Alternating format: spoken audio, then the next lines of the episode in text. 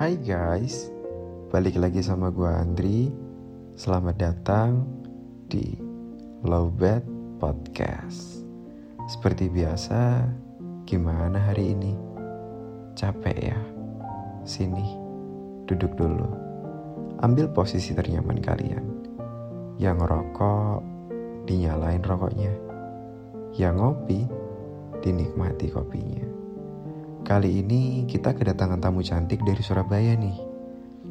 Beliau adalah smart, beautiful, independent woman. Di episode ini, beliau bakal sharing tentang bagaimana rasanya finding her own happiness by her own self. Kali ini, beliau bakal menceritakan kisahnya sebagai anonymous atau menggunakan nama samaran. Tanpa panjang lebar lagi, langsung aja kita dengerin ceritanya. Hai, I'm Selina. Ini aku yang hidup dengan penuh dengan pressure sampai aku nggak tahu gimana menentukan apa yang aku mau. Jadi, aku selalu hidup dengan keinginan dan harapan orang tua yang besar banget untukku. Dan aku nggak ada kesempatan dan nggak bisa menentukan apa yang aku mau. Aku sempat kehilangan apa yang aku cita-citakan, apa yang aku inginkan.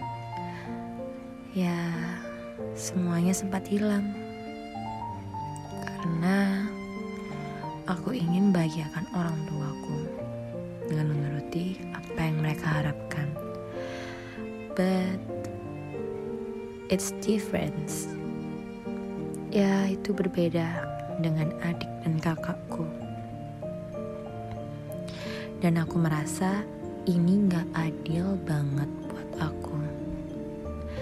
Dan aku gak tahu aku gak tahu gimana caranya menolak.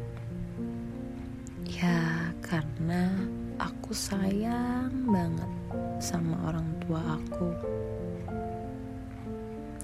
Tapi melihat adik dan kakakku rasanya gak adil banget mereka bisa hidup dengan tujuan dan kemauan sendiri tanpa ada harapan yang besar dari orang tuaku ke mereka.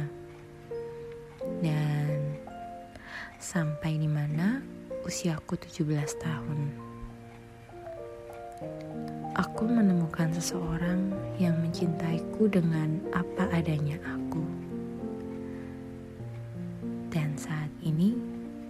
Sudah enam tahun bersama. Iya, enam tahun. Dia tahu duniaku sangat berbeda. Dan di setiap tahunnya dia tahu selalu ada tuntutan yang tidak akan pernah henti-hentinya datang kepadaku. Yang mau tak mau harus aku penuhi dan dialah yang membawa semua mimpi dan cita-citaku kembali. Aku ingin memperjuangkannya. Aku ingin memperjuangkan hak dan kebebasanku. Dengan menentukan yang aku mau, aku ingin aku ingin mewujudkannya.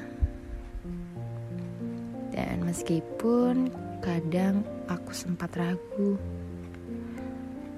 apakah aku bisa ya? Dan sampai saat ini, aku masih bertanya, bagaimana cara menolak semua pressure yang aku hadapi. So guys, itu tadi sedikit curahan hati Kak Salena yang selama ini terpendam dan mungkin gak bisa terlampiaskan. That's why episode kali ini gue kasih judul Finding Happiness.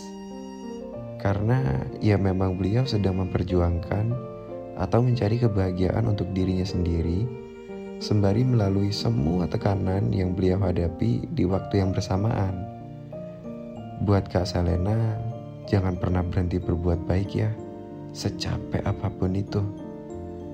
Karena percayalah, karma does exist, dan karma gak melulu tentang hal buruk. Karena ada juga yang namanya karma baik. So, just let the time answer all of that question menurut gue. Percayalah, usaha tak akan mengkhianati hasil. Dari gue, mungkin itu dulu guys. Buat teman-teman lobet yang lain, gak bosen-bosen gue ingetin untuk sharing keluh kesah kalian yang gak bisa terlampiaskan ke sosmed gue yang tertera di deskripsi. Jangan lupa untuk follow dan nyalain lonceng notifikasi Lobet Podcast supaya gak ketinggalan cerita-cerita berikutnya. Gua Andri pamit undur diri. Sampai jumpa di episode berikutnya.